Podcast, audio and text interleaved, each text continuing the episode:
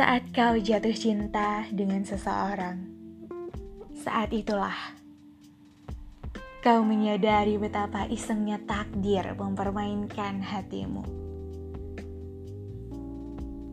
Kau tak pernah menduga bahwa deretan perasaan suka, debar, cemburu, dan bahkan rindu akan menjalar ke ulu hati tiap kali kau dengar namanya.